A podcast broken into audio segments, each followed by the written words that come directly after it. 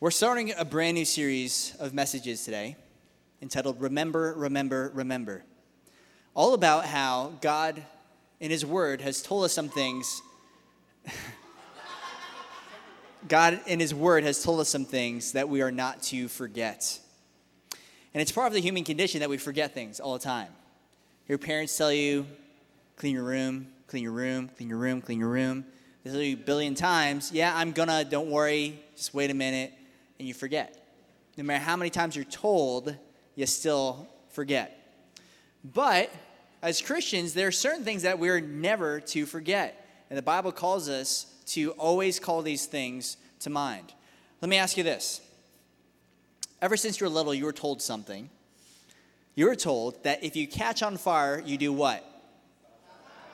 Stop, drop, and roll. How do you remember that? Did any of you go home and you were researching the Greek of what does it mean to drop? What does the root word mean? Drop. And you like visualize it, you go home, you practice it, stop, drop, roll. You, you like repeat it to yourself every morning you wake up, you're like, just in case, if I go on fire, I just need to make sure that I stop, drop, and roll. No, none of you do that. Yet you remember it. Why is it that you remember it? It's because you know how to take a certain phrase and apply it to your life. You are told something, it's been repeated over and over and over, and not only that, but you know its application in your life. And here's the thing oftentimes, God tells us to do things, but when we don't know its application, and if we don't put it into action, then we are bound to forget it. If you don't believe me, just believe what the Bible says. In James chapter 1, verse 22, it says, Be doers of the word and not hearers only, deceiving yourselves. For if anyone is a hearer of the word and not a doer, he is like a man observing his natural face in a mirror, for he observes himself, goes away, and what? Immediately forgets what kind of man he was. But he who looks into the perfect law of liberty and continues in it is not a forgetful hearer, but a doer of the work, and this one will be blessed in what he does. Have you ever noticed that actions are easier to recall than thoughts? Actions are easier to recall than thoughts. Actions are easier to recall than thoughts. I could tell you that three times today, and you'll forget it unless you actually put it into action. At the end of the day, I ask you, what was that thing I repeated three times in the beginning of the message? You may not have any idea. But if you think about it, when it comes to directions, if you're trying to go to a particular place, you may not remember if someone asks, How do I get your house? You have no idea, but at the same time, your body remembers when you're driving, when you're going down the same street, you're like, oh, you're trying to visualize it in your mind. Actions are easier to recall than thoughts. So, in the same way, when God tells us certain things, we need to put it into action so that we do not forget the important things that He calls us to do. That's why James is saying, if you don't do the things that the word says, you're going to be a forgetful hearer. You're going to be like a man who looks in the mirror and is like, wow, I look pretty nasty today. And you walk away and you forget immediately what kind of man you were. What you have to do is take care of the problem when you see it. You got to zit, you got to pop it. If you see, I know it's nasty, sorry. You won't forget it now. So remember, remember, remember. The first thing is to rem- remember not to look back. Let's read what it says in Luke chapter 17, verse 20. The first thing we're to remember. So it says, Now when he was asked, he being Jesus, asked by the Pharisees when the kingdom of God would come, he answered them and said, The kingdom of God does not come with observation, nor will they say, See here or see there, for indeed the kingdom of God is within you. In other words, the Pharisees are questioning him a bunch of things. When's your kingdom coming? You're talking about this kingdom, awesome. When's it coming? He said, Well, it's not coming with intense interrogation like you guys are doing to me right now. You're probing and probing. You're going to say, see there and see here. This is where the kingdom is, but the kingdom is actually right in front of your face, which was Jesus speaking to them. He had the kingdom of God within him. So he said to the disciples, he turned now, not talking to the Pharisees, now talking to the disciples, the days will come when you will desire to see one of the days of the Son of Man and will not see it. And they will say to you, Look here or look there, do not go after them or follow them. For as the lightning that flashes out of one part under the heaven shines to the other part under heaven, so also the Son of Man will be in his day. But first he, may, he must suffer many things and be rejected by this generation. And as it was in the days of Noah, so it will be also in the days of the Son of Man. They ate, they drank, they married wives, They were given in marriage until the day that Noah entered the ark. And what happened? The flood came and destroyed them all. Likewise, it was also in the days of Lot. They ate, they drank, they bought, they sold, they planted, they built. But on the day that Lot went out of Sodom, it rained fire and brimstone from heaven and destroyed them all. Even so will it be in the day when the Son of Man is revealed.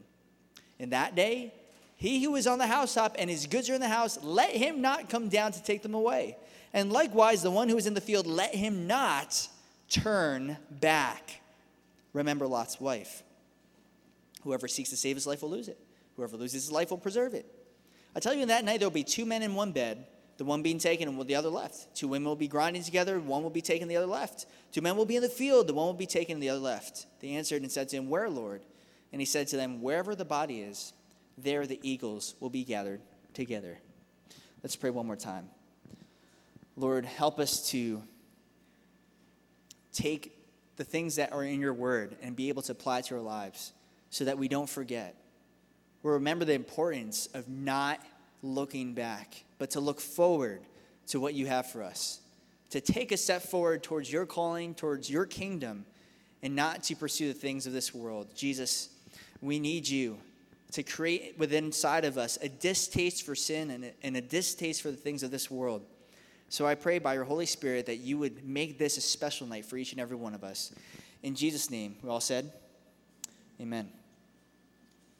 So Jesus is warning his disciples, telling them to remember Lot's wife.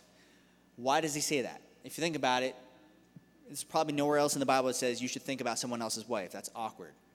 But Jesus tells them to remember Lot's wife because of what happened in her day. That, that is a lesson for each and every one of us.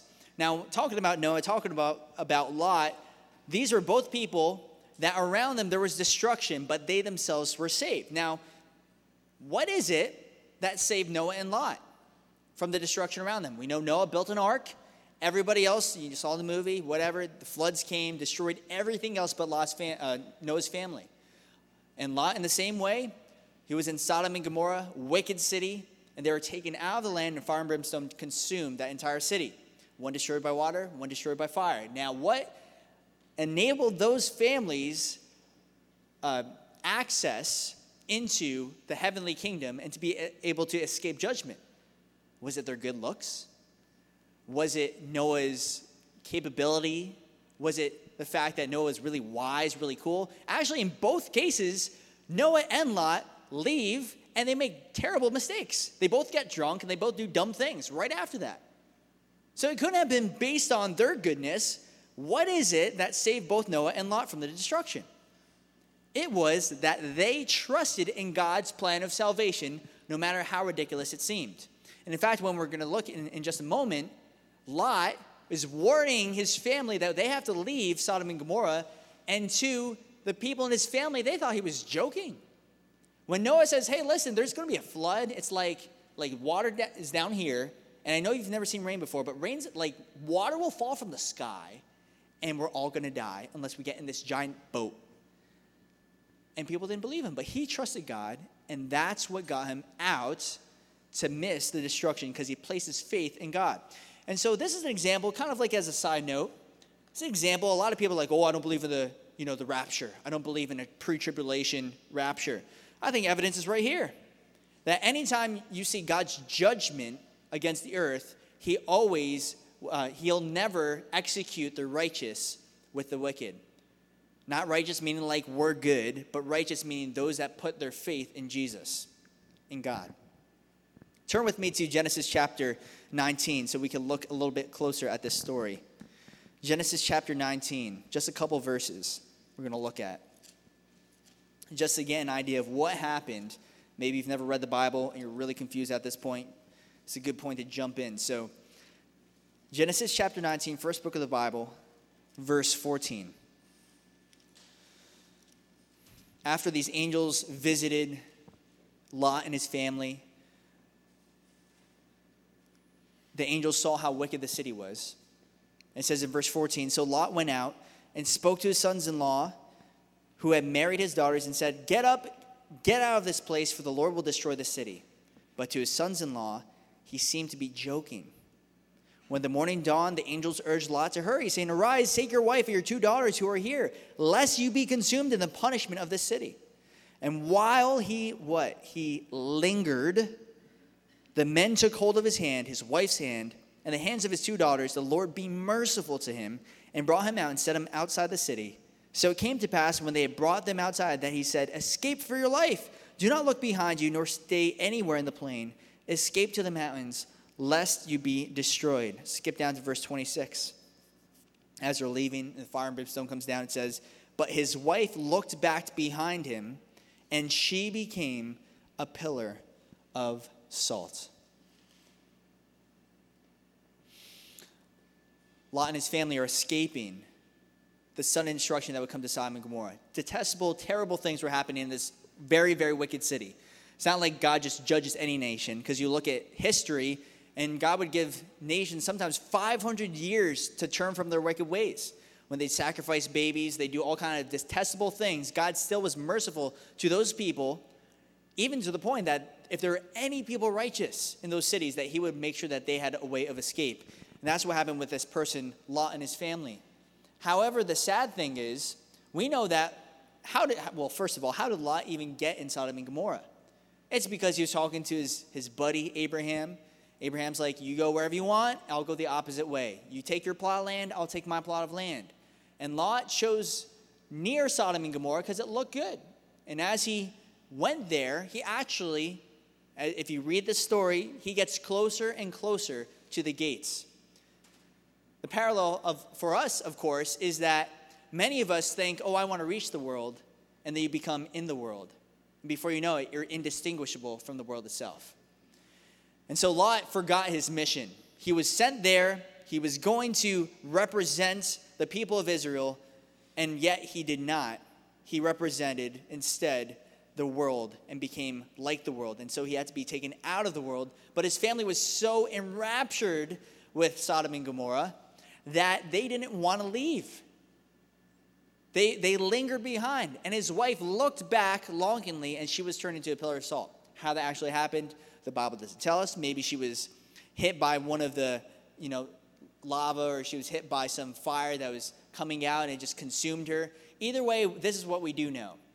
Lot's wife look, looked back longingly at an evil city. So here's a parallel for us. Because in throughout the Bible, you always have these cases of when people forget how good God is and forget how wicked the world is, you become comfortable in the world.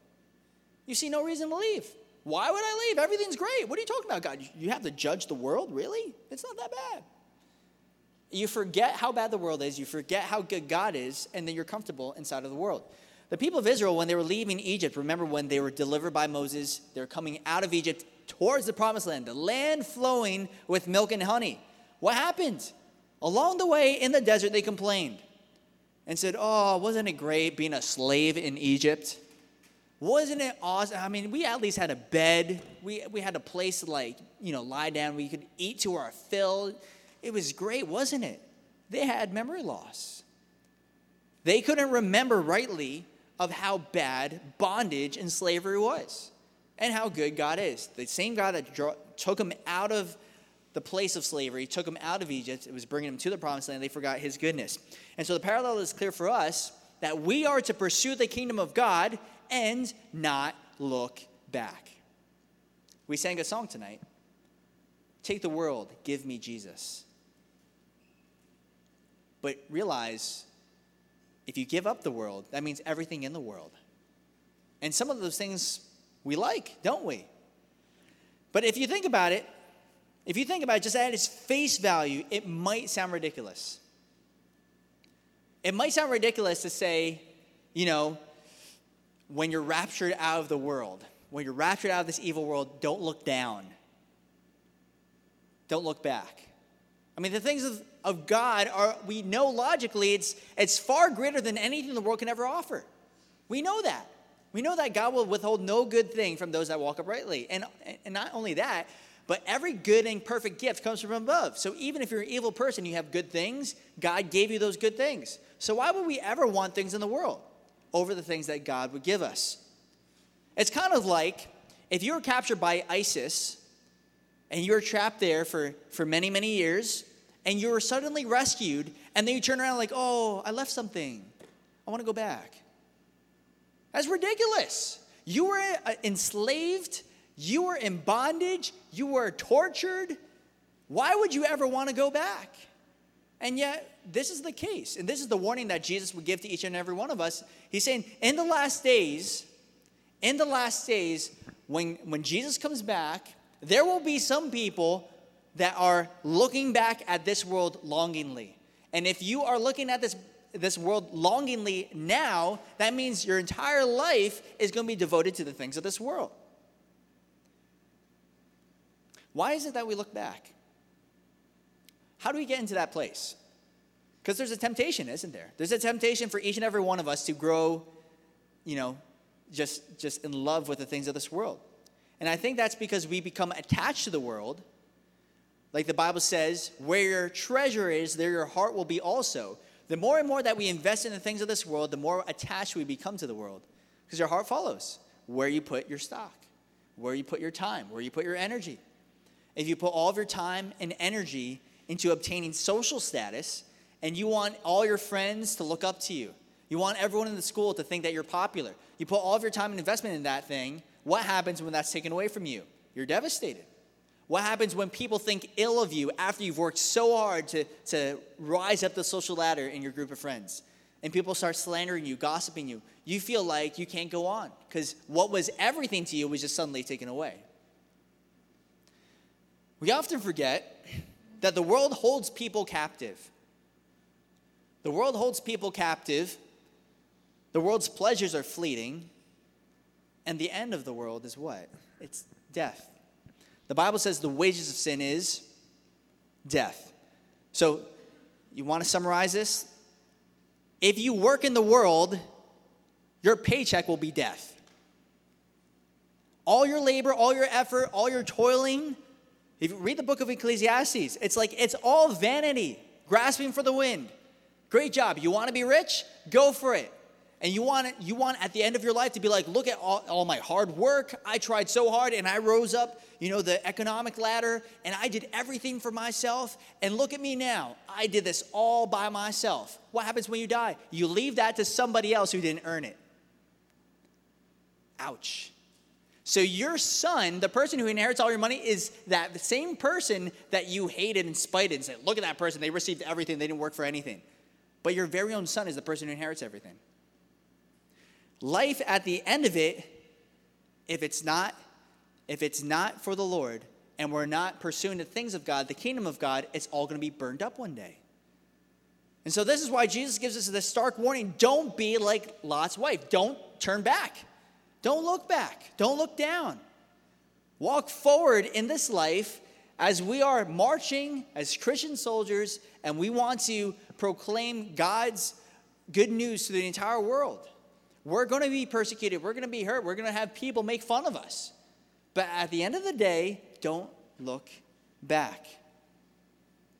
John chapter 1 John chapter 2 verse 15 says, "Do not love this world nor the things it offers you, for when you love the world, you do not have the love of the Father in you. For the world offers only a craving for physical pleasure, a craving for everything we see, and pride in our achievements and possessions. These are not from the Father, but are from this world. And this world is what? It's fading away along with everything that people crave. But anyone who does what pleases God will live forever. No matter how hard you try, unless you are pursuing God, everything you're doing in this life will be burnt up. Why is that? Because logically, only God is eternal. Our souls are eternal, God is eternal. But if you're not investing in souls or investing in, in the Lord and His kingdom, everything that you do in this life will be one day destroyed. But it's so it's so enticing, isn't it? The world has an aura to it. It has a draw. Each and every one of us has a craving for physical pleasure. There's not one person in this room that doesn't have a craving for physical pleasure. It's just wired into us. Something went wrong at the fall when Adam and Eve sinned, and we have a craving for everything that we see. the lust of the eyes, the lust of the flesh, the pride of life. Each and every one of us has that. It all started when Eve looked upon the fruit in the Garden of Eden and she saw that it was good and she desired it. She wanted it and she craved it. And so, we also will ask ourselves questions like why should I wait till marriage? Maybe it's not even having sex. Or why should I wait till I kiss till marriage? You know, crazy Christians, you have crazy rules and regulations. I'm not gonna be legalistic. I'm gonna make out as much as I want. You know. We laugh about it, but sometimes that's the way we think. It's like people are so legalistic. What's wrong with you? One of those weirdos? But the people that that rightly recognize the power of the flesh and the power that sin has on us might be more likely to abstain from those things. But think, you know what? It is good if we wait till marriage to have sex. You know what? It isn't the best thing for me to look at pornography. It's just not good. You don't even have to be a Christian to believe that. Even people in the world recognize that pornography is bad for us. Physically, messes with our brain chemistry. People know that. But the things of this world are so often captivating. And that's because Jesus said, whoever commits sin is a slave of sin. You can't not sin unless you're born of the Spirit, unless you allow Jesus to come to your life and break free all those uh, chains of bondage. Jesus also said, He who the Son of Man sets free is free indeed. So if you trust in Jesus, He is able to free you from those chains of bondage that you've had your whole life. People are addicted to drugs, people are addicted to pornography or whatever it is, and Jesus is the only one who can set you free. And if you think that you can do it yourself, I mean, I'm not saying that you can't stop doing drugs apart from Jesus. You could, but you won't be able to escape yourself and the desires that you have and the sin that you have inside unless you have Jesus to heal you from the inside out. We also have pride in achievements and possessions, don't we? The pride of life. We all want to be married. We all want to not just be married to anybody, right? We want to be married to someone who's good looking, successful. Ladies, you want a guy who has muscles. I mean, no one wants like a paper thin dude, I'm guessing. Maybe. You all have in your mind, you have things that you desire. And these are not bad things. These can be good things, but even good things can be bad things if, you, if they keep you from the best things. So that's why we have to be careful that these things don't distract us and pull us away from the giver of all these good things. At the end of the day, these things are fading away. So why are we investing them in the first place? All these things that are in the world the pride of life, the lust of the eyes, the lust of the flesh, the things that draw us that are in the world that are not eternal are fading away. So, why do we spend all of our time trying to find a husband, find a wife, trying to find a career, get into a good college? Why do we try finding the right job? Why do we find, you know, all these things are good things, great things. But some of us obsess over those things as if they're going to give us eternal value, and they can't. It's kind of like, y'all been to an airport before? Anyone? Anyone not? Uh, anyone not been to an airport? Okay, this is like maybe a couple. So, all of you know as you're going through the airport, you're going to security, there are certain things you can't take with you through security. Water. You can't bring water. You can't bring bottled water. You can buy it after you get inside the airport, but you can't bring bottled water. So some of us are living our lives like you're going to the airport and you're like, man, I got a great deal from Costco. I got a 24 pack of bottled water and I'm so psyched to bring it on my carry on luggage. And you're going and you got this giant case and you're scanning through it and you're like, bringing it through the scanner and then the people that are in security are just like, you're really gonna put a 24 pack of water when it says no liquids. Like, but trust me, these liquids are safe. They're gonna make it. They're awesome. You can't take it with you. So, why do you invest so much time in things that you can't bring with you into heaven? So many of us are spending all of our time investing in things that are going to fade away. Why, if they're not going to be able to take in, be taken with us into heaven? Now, if we're so focused on the things of this world, we're going to judge everything by the world's standards, aren't we? The more that you become attached to the things of this world, the more that you judge everyone else and judge yourself based on the world's standards. And you start thinking things like, because the world's been telling you this your whole life, and you've been investing in these things your whole life, you think, I can't be used of God unless I can sing like that person. I can't be used of God if I've had sex. Can't be used of God if I have addic- addiction to pornography or if, if I'm a homosexual, there's no way I can be used of God. You, you start thinking these things because you start looking at the way the world values things and you say, well, if that's the way that everybody values things, maybe that's the way that God values things. It's not true at all, not even a little bit.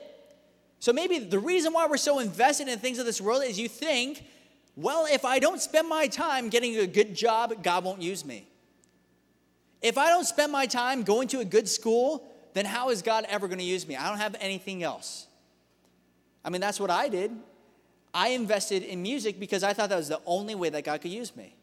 And so, as my band was disbanding, as they were, I know that's bad, as they were breaking up and we are you know, one was going to school in Florida, one of them was getting married, and people were losing dedication, I felt like God was calling me to use music. And so I was like, well, I'm going to teach myself music. So I sat down in, in 2009 when we were starting to like fade away, and I taught myself how to play instruments. And I did all that just because I was, I thought, unless I did that, I wouldn't ever be able to be used of God. I don't have any other talents or abilities. But listen, that is an enormous weight that we were never meant to carry. Basically, what happens is you become so burdened, don't you? Because now you have to get into the school, you have to get a job, you have to get married to someone who's good looking and talented and whatever. Because if you don't, then what are you? You're a nobody. And so when we don't get into the school that we want to, we start breaking down. Because we've invested all of our time trying to obtain earthly things that if it doesn't mesh, uh, match up, we feel like maybe God doesn't like us, maybe God doesn't use us. But what did God say about this burden that we're carrying on our back, this burden of success? He said, my yoke is easy, my burden is light. What are you doing? And whose burden is on your back? Because we are to follow Jesus and let Him be everything so that we are free to become nothing. The story is not about you, ladies and gentlemen. It's not about me, it's about Jesus. It's not about what we can obtain, it's about, besides, obtaining Christ in our life. And as His life becomes our life, the two have become one flesh, and now I'm just living the life of Jesus wherever I go.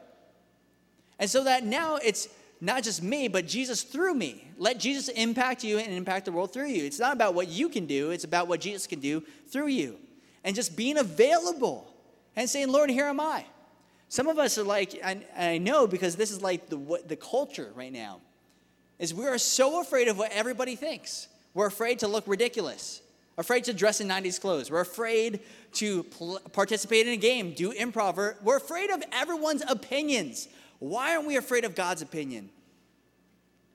Why aren't we afraid of what God thinks of us right now? Well, let me just tell you, you don't have to be afraid because when you're weak, then you're strong. If you are willing to submit your life to Christ, if you're willing to embrace Jesus, all you have to know is that Jesus already loves you. He already cares about you. It's not about trying to impress God because you can't. There's nothing you can do on this life. There's nothing that you can do in this world that's going to impress God. Like, God, check this out. I can sing really good. He's like, ah, that's, that's funny.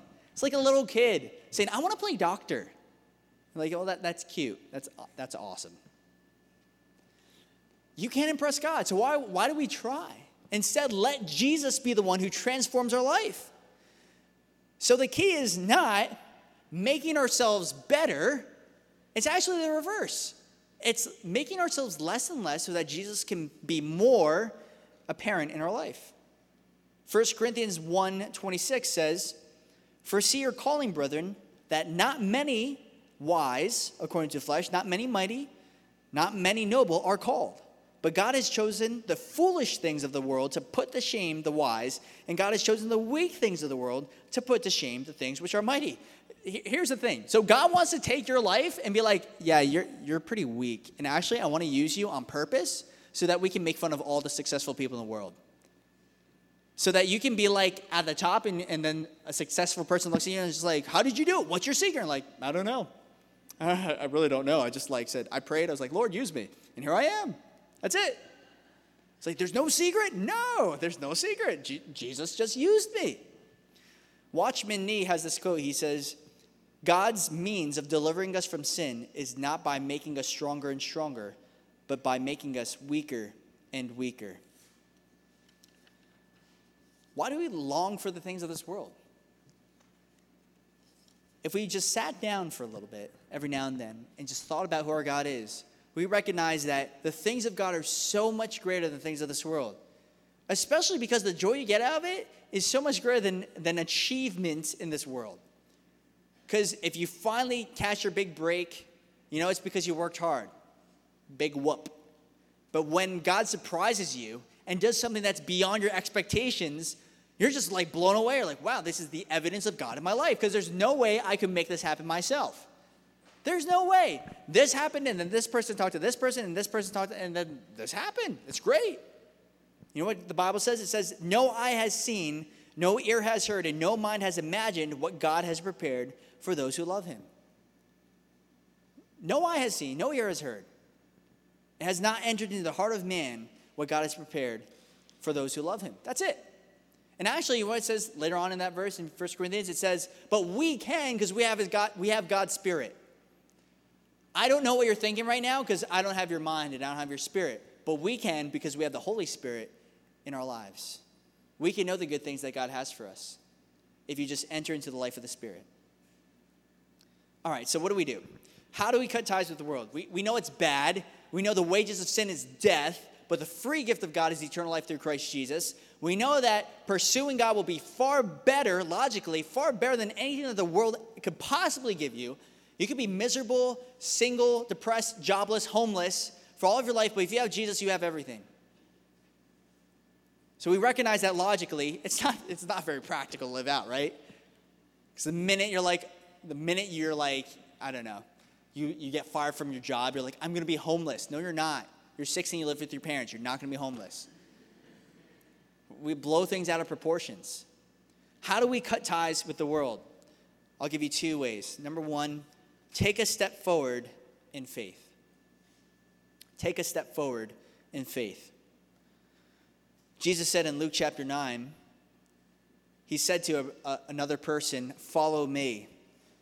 But the person said, Lord, let me first go and bury my father. Jesus said to him, Let the dead bury their own dead, but you go and preach the kingdom of God. Ouch.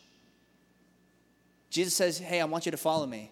The person said, eh, Well, yeah, but my dad actually just died, so it's kind of awkward. You mind if I just stay and like take care of that? And he says, No, he can bury himself. Follow me. Messed up. What are you, what are you saying? What he's saying is our love for Christ has to radically supersede everything else, even good responsibilities. What do you mean? I need a job. I need school. I need, uh, these are good things. Yes, they're good things, but Jesus needs to be the ultimate thing. Because if he's not, if he's not the priority, everything else is out of whack. So what are you saying is the priority? If God is not the most important thing in life, what is? Success. What happens when you die? All your success, You're, you could be the most successful person in all of human history and still be a blip in terms of eternity. What really matters? If God is not the priority, what is? So this is not Jesus saying, like, I don't care about families. He's not saying, I don't care about people that die. He's saying, and he's judging the person's heart right there and then. He's saying, listen, you go back and bury your father, you might not come back. You might not have another chance. Some of us think, well, you know what? It's, yeah, I, you know, I'm, I'm going to focus on schoolwork, then I'm going to focus on, like, I'm going to go to college. And when I'm in college, I'll get plugged into a good church group or whatever they have, like, on campus. What did you choose first, a college or your campus group? What's more important, your church life or your school life? Now, some of you might be like, oh, I made the wrong decision. No, don't worry about it. God can use anyone, anywhere, anytime. It's fine, it's good. But what is your priority and where is your heart? the first thing we need to do is take a step forward in faith, even if that means we don't know who's going to bury the dead person. I don't know how I'm going to pay the bills, but I'm taking a step forward in faith. I don't know how this is going to work out. I'm taking a step forward in faith. I don't have any time anymore, but I'm still taking a step forward in faith because that's where God is calling me. He's calling me to follow Him. Later on in that same chapter, it says, Another also said, Lord, I will follow you, but let me first go and bid them farewell who are at my house. But Jesus said to him, No one, having put his hand to the plow and looking back, is fit for the kingdom of God. So another person's like, Yeah, l- let me just say goodbye to my friends and we'll, we'll head out. And Jesus says, You put your hand to the plow, you're a farmer, they're all farmers back then. Put your hand to the plow, you look back, you're not fit for the kingdom of God. If you want to be a marathon runner who has the most miserable time running his race, run your race looking backward. Every single one of us, as you put your step forward, you need to look ahead. And in those days, farmers, the only way to keep a straight line when they were plowing is to look at a, a near a, a point in the distance, fixate their eyes on that point, and plow in a straight line towards that, that point. Because if they didn't, they would go crooked. They wouldn't know where to fix their eyes. In the same way, we need to, as Christians, be looking to the future, looking to Jesus' second coming, looking to things of eternity and not things that are right in front of us. And a lot of us have regrets. A lot of us have things that we're like, man, I, have just messed up so many times. But realize God can redeem your wasted moments. It's not too late. It is never too late for a person to come to Jesus, ever. And some of us have regrets, like we've left sin, and it, all of a sudden it's like, you know, it wasn't that bad. It wasn't that bad. I didn't really mind. It wasn't that harmful to my life. But we have to be careful that we don't get stuck, always looking backward and never able to move forward. So, first, take a step forward in faith. Second thing is to burn the bridges that lead to hell. Burn the bridges that lead to hell. Don't look back. Take a step forward, don't look back. Take a step forward, don't look back. Burn the bridges that lead to hell. What do I mean by that?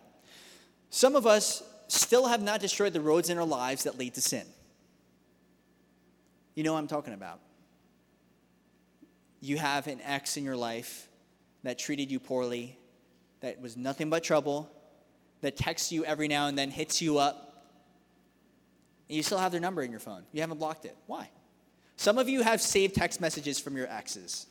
Why? Well, just in case. Just in case what? It was a miserable time of your life. Why do we do that? All the things that we try to remember are things not worth remembering, and the things that God wants us to remember, we forget all the time. When's the last time God gave you a verse that you put in your phone? You're like, yes, I'm going to remember this verse. And yet we have dumb things in our phones that we don't need to remember. Some of us still have phone numbers of people that we know are nothing but trouble in our lives. A person that we used to smoke with, a person that we used to drink with. Why do we still have that Well, just in case. Just in case what? Get rid of it. Burn the bridge that leads to hell. In movies and in life, there's something called the point of no return. That means you've gone so far that there's no way you could go back. Each and every one of us has to reach that point in our Christian life. We reach the point of no return so that we don't even think of going back because there's no road to get us there. Maybe it's we still haven't installed a web filter and we know that at any moment we could stumble back into sin, looking upon, you know, with lust, pornography, whatever. We know the avenues that we could sin. We know the roadways. Why are they still there? Get rid of them. Destroy them completely because they could destroy your life. Maybe it's an emergency stash of alcohol or drugs and you still have it in your house. Why do you have it in your house? Get rid of it. Why still hold on to the things that are going to put you farther and farther away from God? D.L. Moody says, What is the price that you put upon your soul? It is the sin that keeps you from God. That doesn't mean that it's not going to be a lonely road. But you know what? Jesus was a little bit along those lines a person who walked a lonely road, a person who's radically different, a person who is a stranger in a strange land, like we are called to be. Instead of being afraid of disappointing people around us, we have to be afraid of disappointing God. Turn one more time to Matthew chapter 22. Matthew chapter 22.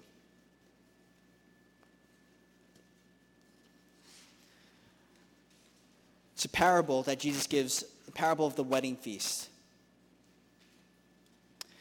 Says in verse 1 Jesus answered and spoke to them again by parables and said, The king of heaven is like a certain king who arranged a marriage for his son and sent out his servants to call those who were invited to the wedding, and they were not willing to come. Again he, sent, again, he sent out other servants, saying, Tell those who are invited, See, I have prepared my dinner. My oxen and fatted calf are killed, and all things are ready. Come to the wedding. But they made light of it and went their ways, one to his own farm, another to his own business. And the rest seized the servants, treated them spitefully, and killed them. But when the king heard about it, he was furious. And he sent out his army to destroy those murderers and burnt up their city. And he said to the servants, The wedding is ready, but those who were invited were not worthy. Therefore, go into the highways and get as many as you can find, invite to the wedding. So the servants went out into the highways and gathered all together who, who they found, both good and bad. And the wedding hall was filled with guests. But when the king came in to see the guests, he saw a man there who did not have on a wedding garment. So he said to him, Friend, how did you come in here without a wedding garment? and he was speechless. The, the king said to the servants, Bind him hand and foot, take him away, and cast him into the outer darkness, where there will be weeping and gnashing of teeth, for many are called, but few are chosen. Jesus in this parable is talking about the return of God once again and saying it, it could be like there's a wedding that happens, and in this wedding, this king has this wedding for his son, a prince. A wedding for a prince. Let's invite some people out there. And as he s- sends out those wedding invitations, what happens? People are like, oh, I'm kind of busy. I'm, I'm, tied up. You get the wedding, wedding invitation. You're like, I, I have things to do. And they go back to doing their work. What an insult. The ultimate insult. To look at that wedding invitation and say, your, your son's wedding is not as important as my work that I'm doing right now. And so, there are some people that made light of it, didn't care about it, went back to their own business. And some people actually beat up the servants. So representing some of the people in this world that actually persecute Christians, that actually, they're like, you know, completely, it's not just that they forget, but they're the people that actually don't care. So what did this guy do? He says, fine, you know what? I will invite anyone. Anyone who wants to come, anyone just lying on the street, homeless people, come to the wedding. You know what happens to those people? Those people are grateful. Those people that are chosen are grateful because they don't feel like they deserve to get in. Those people are you and me if you put your faith in Jesus. The people that think there's no way that I could get into heaven on my own. I know I'm a sinner. I know that I'm terrible. I know that I've done bad things. And Jesus says, you are the perfect person to come into my kingdom. But what a divine insult it would be if we were caught up. Imagine Jesus came back right now and we were all to be raptured. And as we're caught up into heaven, and the glory of God is shining before us, we look down. We look back and say, oh, I forgot something. Oh, I just wish I had more time.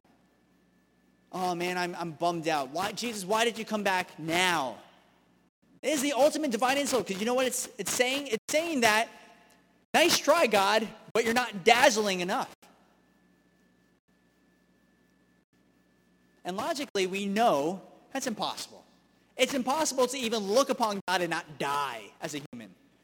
We know that God is going to be glorious. Logically, we know this. We know that the things of God are worth far more than anything we could obtain in the world, and yet we still act in this mentality that the things of this world are really important.